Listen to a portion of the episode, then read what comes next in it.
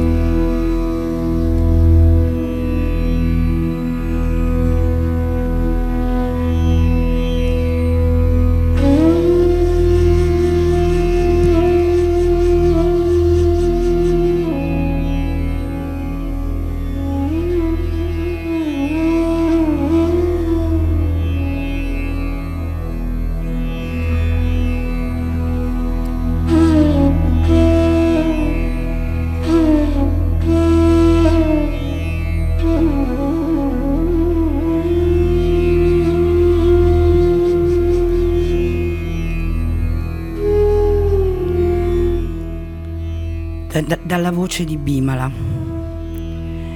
Il mio gesto non aveva nulla a che vedere con il merito, veniva dal mio cuore di donna, che deve adorare per poter amare. Il casato di mio suocero era già illustre ai tempi di Badshah, ereditavano alcune consuetudini Mogul e Patan, mutuavano altre usanze da Manu e Parashar. Ma mio marito era assolutamente moderno era il primo della famiglia che avesse frequentato l'università e si fosse laureato. Leggendo ho scoperto che noi donne siamo definite uccelli da voliera. Non posso parlare per le altre, ma nella mia gabbia ci stavo bene, non mi mancava nulla e pensavo che nell'universo non ci fosse posto anche per la mia gabbia. All'epoca erano questi i miei sentimenti. La nonna, alla sua veneranda età, ci teneva molto a me alla base del suo affetto c'era il pensiero che fossi stata capace, grazie alla configurazione propizia delle stelle che mi aveva assistita, di attrarre l'amore di mio marito.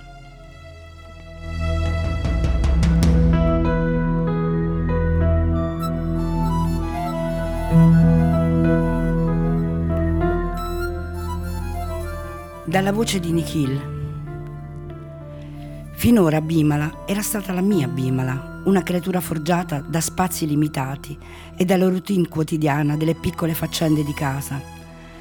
L'amore che ho ricevuto da lei sgorgava dalla profonda sorgente naturale del suo cuore oppure Era regolato dalle consuetudini sociali e usciva a comando come l'acqua dal rubinetto?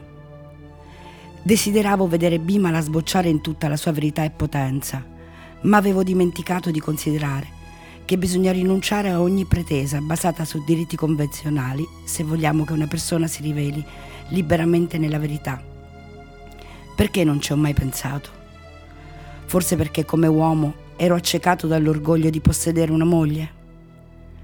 Bimala non era riuscita a capire una cosa di me, ovvero che consideravo l'imposizione della forza una debolezza. Solo i deboli osano essere ingiusti sfuggono alla responsabilità dell'essere corretti e cercano di arrivare velocemente ai risultati, prendendo la scorciatoia dell'ingiustizia. Bimala non è paziente con la pazienza. Nel carattere di un uomo le piace trovare il conflitto, la rabbia e l'ingiustizia. Per lei il rispetto deve contenere un elemento di timore. Avevo sperato che Bimala, trovandosi libera di esplorare il mondo esterno, sarebbe guarita dall'attrazione per la tirannia.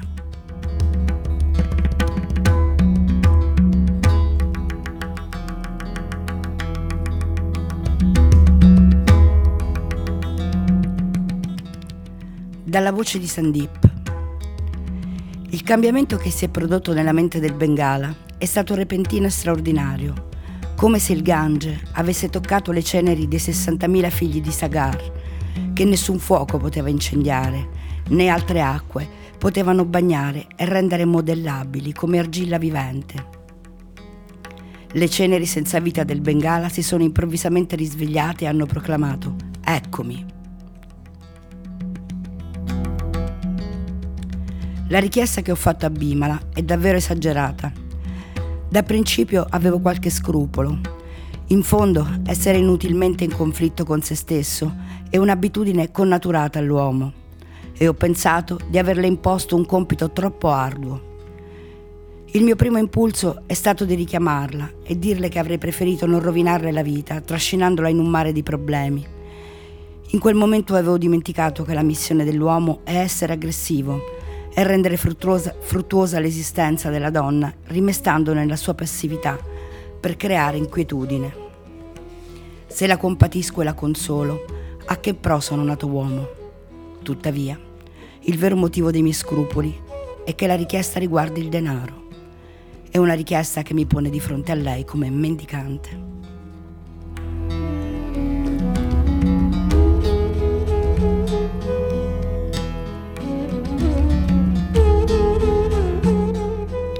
Dalla voce di Nikhil. Bimala, perché dovrei tenerti chiuso in gabbia? So bene che ne soffri e ti consumi. So che se insisto a tenerti incatenata, anche la mia vita si ridurrà a una catena. Che piacere potrei trarne? Quindi ti dico, sei libera. Qualunque cosa sia stato per te, non voglio essere la tua catena. Detto ciò, sono rientrato nella parte maschile della casa. No, non è stato un moto di generosità a dettare le mie parole e neppure l'indifferenza. Ho semplicemente capito che non sarò mai libero se non lascio liberi gli altri.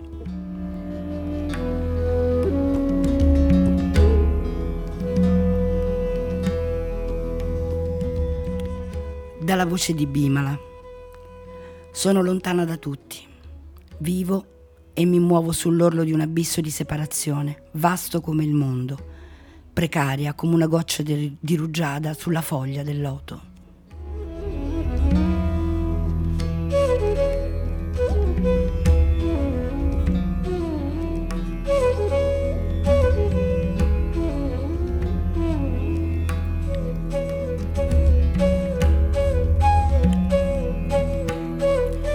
Bentornati su Radio Start. Io sono Alessandra e questa è Aria di Masala.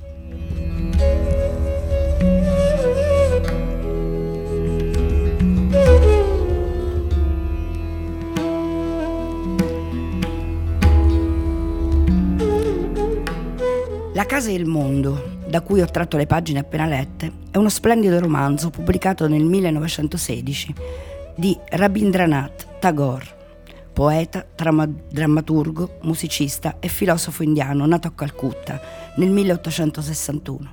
È morto nel 1941. Il romanzo è strutturato su tre voci ed ha un'estensione potente che si posiziona in un momento storico di estrema importanza per il Bengala, che nei primi anni del Novecento era sconvolto dalle rivendicazioni del movimento indipendentista indiano contro la dominazione britannica.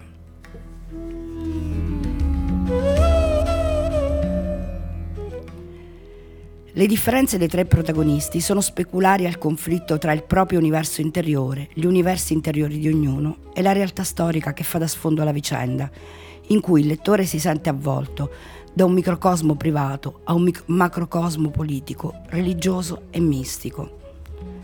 Le tre voci, dalle personalità diverse e fortemente contrastanti tra loro, svelano i segreti e i pensieri più intimi, permettendo al lettore di riconoscere quelle voci, ma nello stesso tempo costringendoli a cambiare continuamente punto di vista.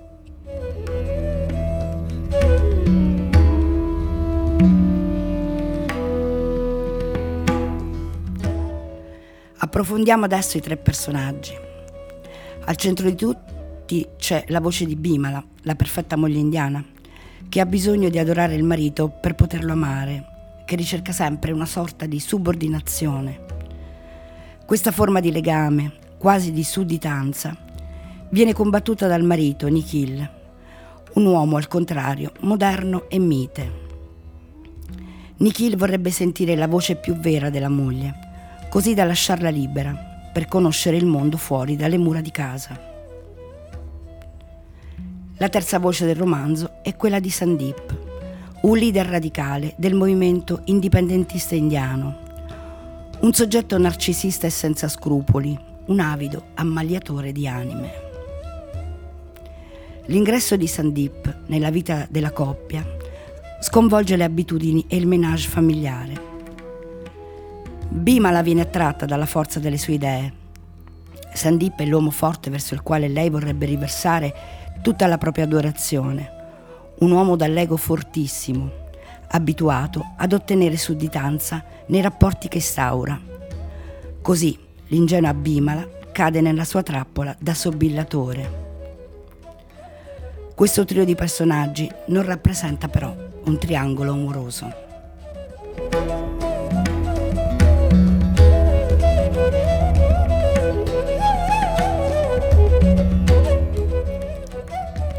I moti interiori di Bimala, l'attaccamento alle proprie radici, usanze e tradizioni, insieme a una coscienza politica, al risveglio del suo anelito verso l'emancipazione femminile, si risolverà in quell'opposizione apparentemente inconciliabile tra la casa, ovvero la condizione della donna in Bengala, che è quella di un uccello da voliera, come lei stessa dice, e il mondo, quel territorio inesplorato, denso di pericoli, ma allo stesso tempo carico di seduzione.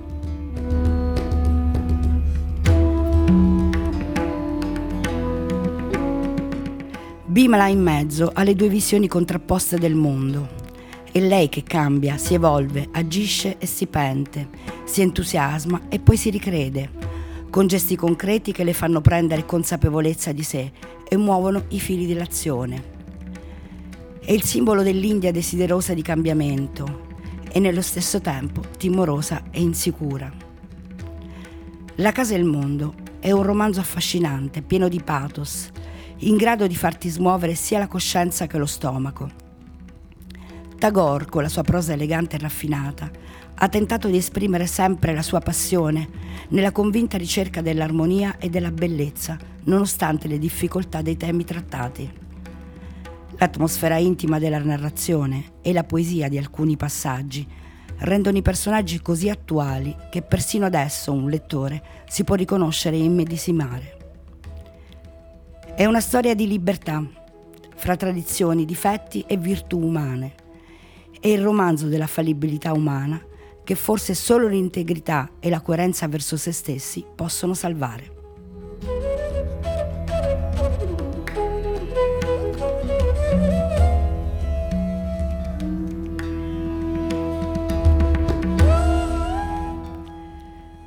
Rabindranath Tagore è considerata una delle figure più rappresentative dell'India moderna. Egli si fece portavoce di un messaggio di armonia universale che valica i confini tra razze e popoli, cosa che gli valse anche il premio Nobel per la, per la letteratura nel 1913. Apparteneva a un'eletta famiglia in cui già si erano distinti il nonno paterno, Dwarkanath, quale fervido fautore del Brahma Samaji, un movimento religioso fondato nel 1848, e più ancora il padre, Devendranath, noto filantropo e fondatore dello Shakti Niketan, un eremo, un ashram, fondato nel 1863 a circa 140 km da Calcutta, allo scopo di crearvi un rifugio sereno per la meditazione aperto a chiunque. Rabindranath studiò per un periodo in Inghilterra per approfondire la sua conoscenza della lingua inglese e coltivare lo studio del diritto.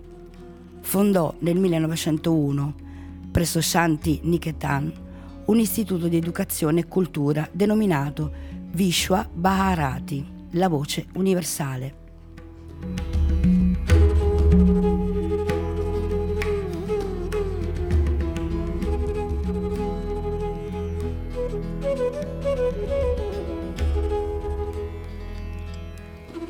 La sua ricca e geniale produzione letteraria comprende opere in bengali, tradotte in gran parte dall'autore stesso in lingua inglese. Ha trattato vari generi letterari, letterari scusate, dalla lirica filosofica e religiosa a scritti di soggetto politico e sociale, dalla drammatica alla letteratura narrativa. Una vasta e meritata risonanza ha avuto, oltre alle raccolte di liriche, Gitanjali e Shissu, che Tagore tradusse in inglese col titolo The Crescent Moon, il romanzo Gare Bairé del 1916, La casa e il mondo, appunto, con il quale Tagore intendeva combattere la violenza. Musicò alcune delle sue liriche e compose numerosi inni, fra cui Jana Ganamana del 1912, divenuto l'inno nazionale indiano.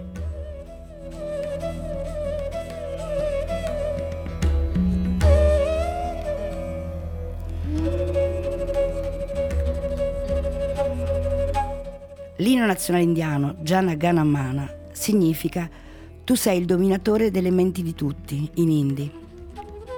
Il testo recita Sei il dominatore delle menti di tutti, colui che regge il destino dell'India. Il tuo nome risveglia i cuori di Punjab, Sindh, Gujarat e Maratha, dei Dravida e Orissa e Bengali. Echeggia nelle colline di Vindhya e Himalaya. Si unisce la musica dello Yamuna e del Gange ed è cantato dalle onde del mare indiano. Essi implorano le tue benedizioni e cantano le tue lodi. La salvezza di tutti aspetta nella tua mano. Tu che reggi il destino dell'India, vittoria, vittoria, vittoria a te.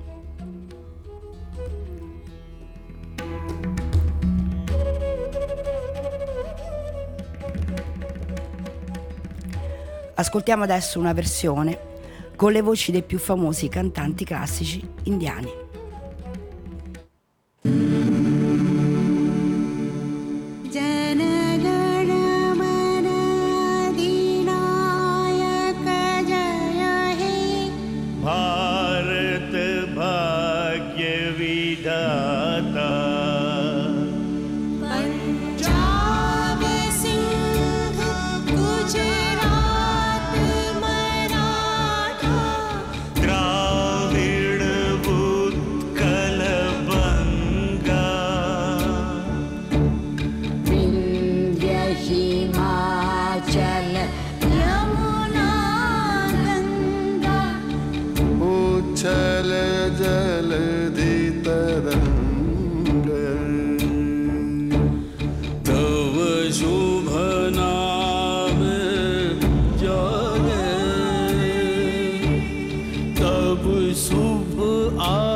शु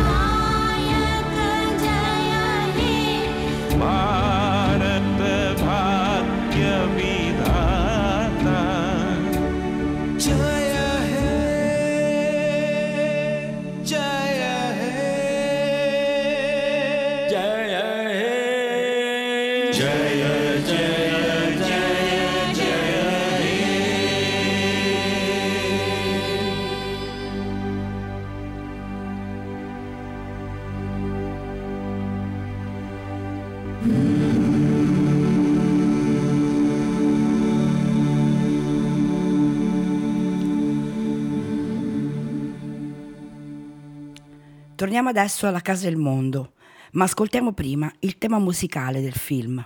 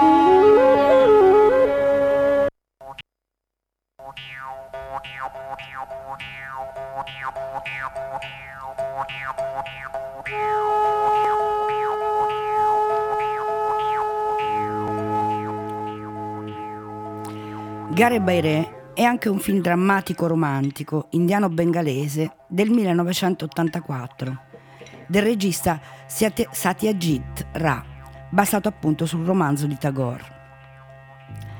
Ra scrisse la sceneggiatura di questo film negli anni 40, molto prima di girare il suo primo film, Pater Panchali. Il film, che doveva essere diretto da Arisadan Gasgupta, non venne mai stato realizzato.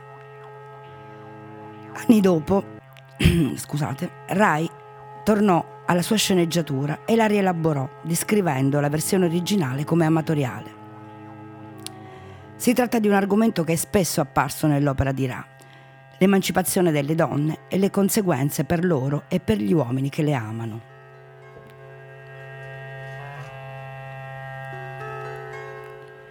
Il film fu in concorso per la Palma d'Oro al Festival di Cannes del 1984 e vinse il miglior premio per film eh, in bengalese al 32 National Film Award.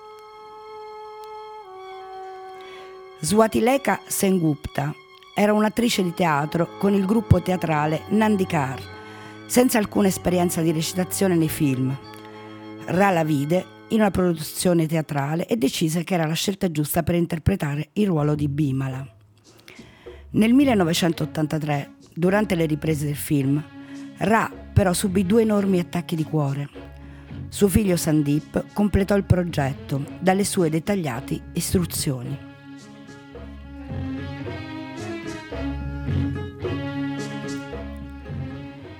Il film ebbe un buon risultato commerciale quando uscì L'attacco cardiaco di Ra prima e il bacio nel film di Ra poi crearono un ulteriore interesse per il pubblico indiano. I baci non erano, eh, diciamo, una normalità nei film indiani. La risposta della critica invece fu mista, oscillava da una recensione su India Today in cui il film veniva definito un fallimento intenzionale alle brutte recensioni sull'interpretazione della protagonista nei panni di Bimala. All'estero invece la risposta fu per lo più positiva. Il film venne presentato in anteprima a Cannes, dove venne ben accolto. Sebbene Ra fosse troppo malato per viaggiare, su sua insistenza due dei tre protagonisti andarono a Cannes. Il regista, Satyajit Ra, è stato, oltre che un regista, uno scrittore, illustratore e compositore musicale. È ampiamente considerato come uno dei più grandi registi di tutti i tempi, celebrato per opere come The Apu Trilogy, realizzata dal 1955 al 59, The Music Room del 1958, The Big City del 1963 e Charulata del 1964. Ra è nato a Calcutta, in una famiglia bengalese kayasta, in cui era prominente un'educazione nel campo delle arti e della letteratura. Studiò all'Università di Visva Bharati di Shanti Niketam, fondata da Rabindranath Tagore.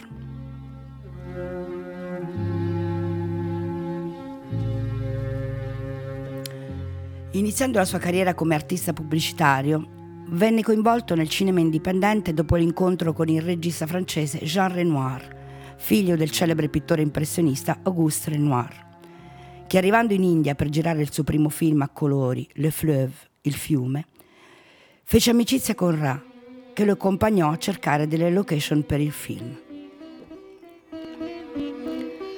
Poi la visione di Ladri di biciclette, il capolavoro del neorealismo di Vittorio De Sica, nel corso di una visita a Londra, fu la folgorazione finale che gli fece decidere per la carriera cinematografica. Ra ha diretto 36 film, tra cui lungometraggi, documentari e cortometraggi. È stato anche uno scrittore di narrativa, editore, illustratore, calligrafo, compositore musicale, grafico è critico cinematografico. È autore di diversi racconti e romanzi, destinati principalmente a bambini e adolescenti. Feluda il detective e il professor Shonku, lo scienziato delle sue storie di fantascienza, sono personaggi di fantasia popolare creati da lui. Gli è stata conferita una laurea ad honorem dall'Università di Oxford ed è il secondo personaggio cinematografico dopo Chaplin ad averla ricevuta.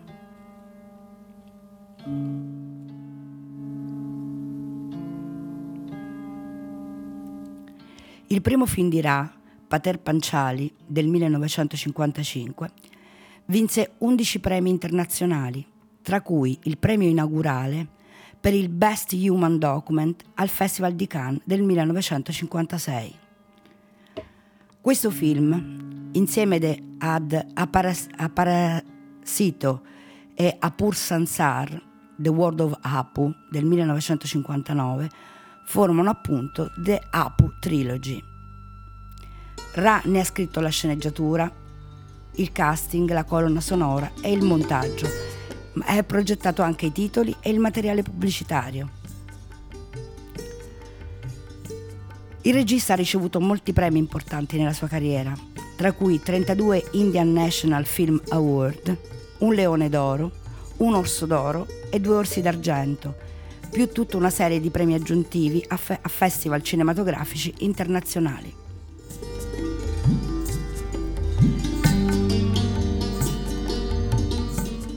Il governo dell'India lo ha onorato con il Bharat Ratna, il più alto riconoscimento al valor civile, nel 1992.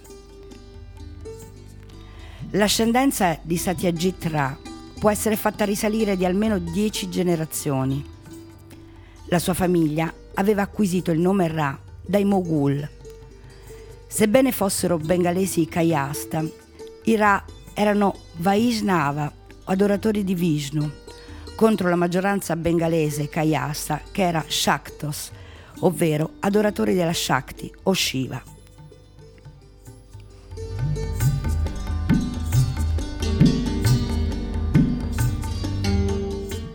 Nel 1992 la salute di Ra si deteriorò a causa di complicazioni cardiache.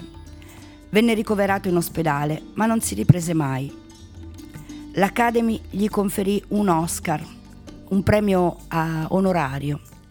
Ra è il primo e l'unico indiano a ricevere questo onore. 24 giorni prima della sua morte, Ra accettò il premio, consegnato da Audrey Hepburn, tramite un collegamento video in condizioni di grave malattia e lo definì il miglior risultato della sua carriera cinematografica. Morì il 23 aprile del 1992, nove giorni prima del suo settantesimo compleanno.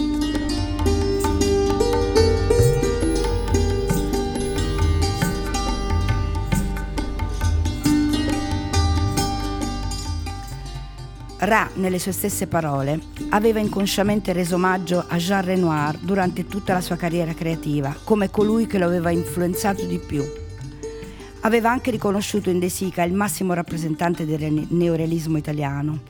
Da lui infatti apprese a riempire di, di dettagli cinematografici ogni singola ripresa e l'utilizzo di attori dilettanti. Ha ammesso di aver imparato l'arte del cinema dai maestri della vecchia Hollywood, come John Ford, Billy Wilder ed Ernest Lubitsch. Aveva un profondo rispetto e ammirazione per i suoi contemporanei, Akira Kurosawa e Ingmar Bergman, che considerava dei giganti. Tra gli altri, ha imparato l'uso del fermo immagine da Truffaut e il jump cut nel montaggio e l'utilizzo delle dissolvenze da Godard. Adorava profondamente Michelangelo Antonioni, ma odiava il suo blow up, che considerava avere pochissimo movimento interiore. Considerava invece Stanley Kubrick un tecnico eccellente. Sebbene Ra abbia affermato di aver avuto pochissima influenza da Sergei Eisenstein, film come Pater Panciali, Aparagito, Ciarulata e Sadgati contengono scene che mostrano un uso sorprendente del montaggio e una foto di Eisenstein è ancora appesa nel suo salotto.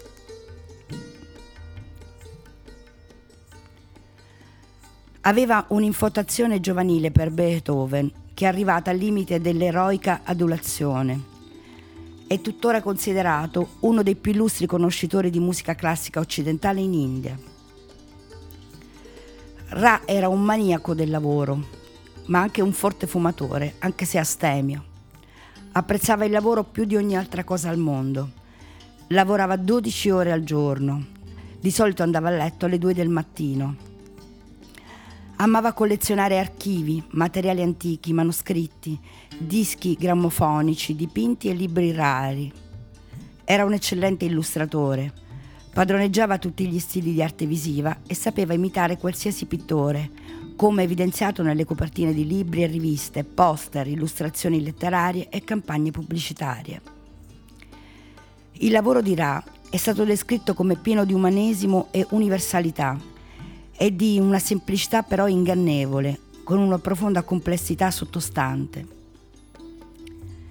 Il regista giapponese Akira Kurosawa disse Non aver visto il cinema di Ra significa esistere nel mondo senza vedere il sole o la luna.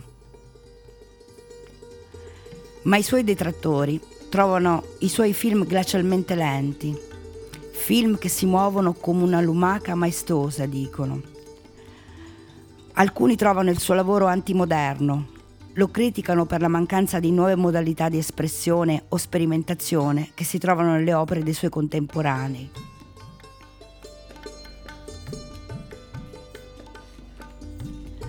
Alcuni critici ritengono che Ra presuma che gli spettatori possano essere interessati a un film che si limita a risiedere nei suoi personaggi, piuttosto che a uno che impone schemi drammata- drammatici alle loro vite. Ra disse che non poteva fare nulla per il ritmo lento. Kurosawa lo difese, ribattendo che i film di Ra non erano lenti. Il suo lavoro può essere descritto come un flusso composto, come un grande fiume, disse Kurosawa. Persino i critici a cui non piaceva l'estetica dei film di Ra generalmente riconoscevano però la sua capacità di comprendere un'intera cultura con tutte le sue sfumature il necrologio di Ra sul The Independent incluse la domanda chi altro può competere?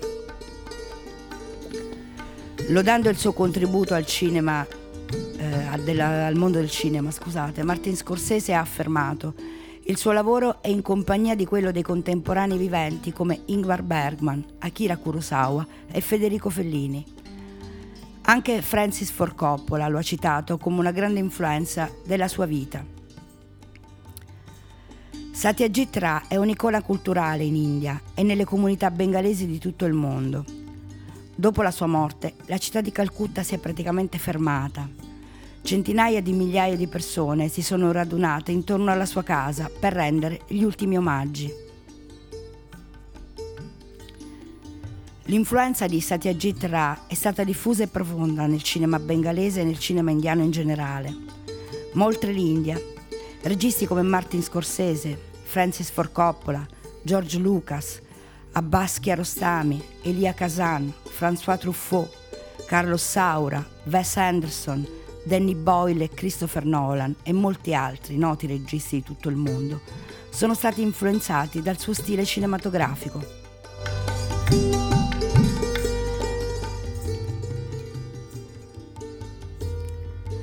Ra È stato il primo personaggio cinematografico indiano a comparire su un francobollo straniero in Dominica. Nel 2004 Ra è stato classificato al tredicesimo posto nel sondaggio della BBC come il più grande bengalese di tutti i tempi.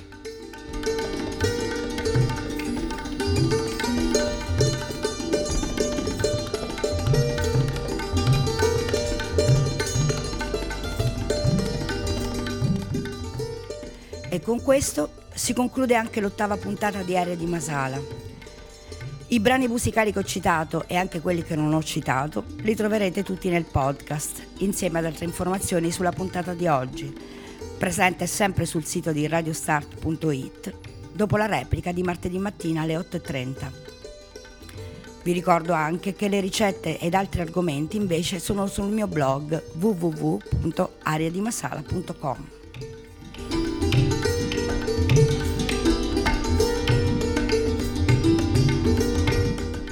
Ringrazio come di consueto Chicco Giraldi alla regia, autore del programma Father and Son, in onda sempre su Radio Start ogni lunedì sera alle 21.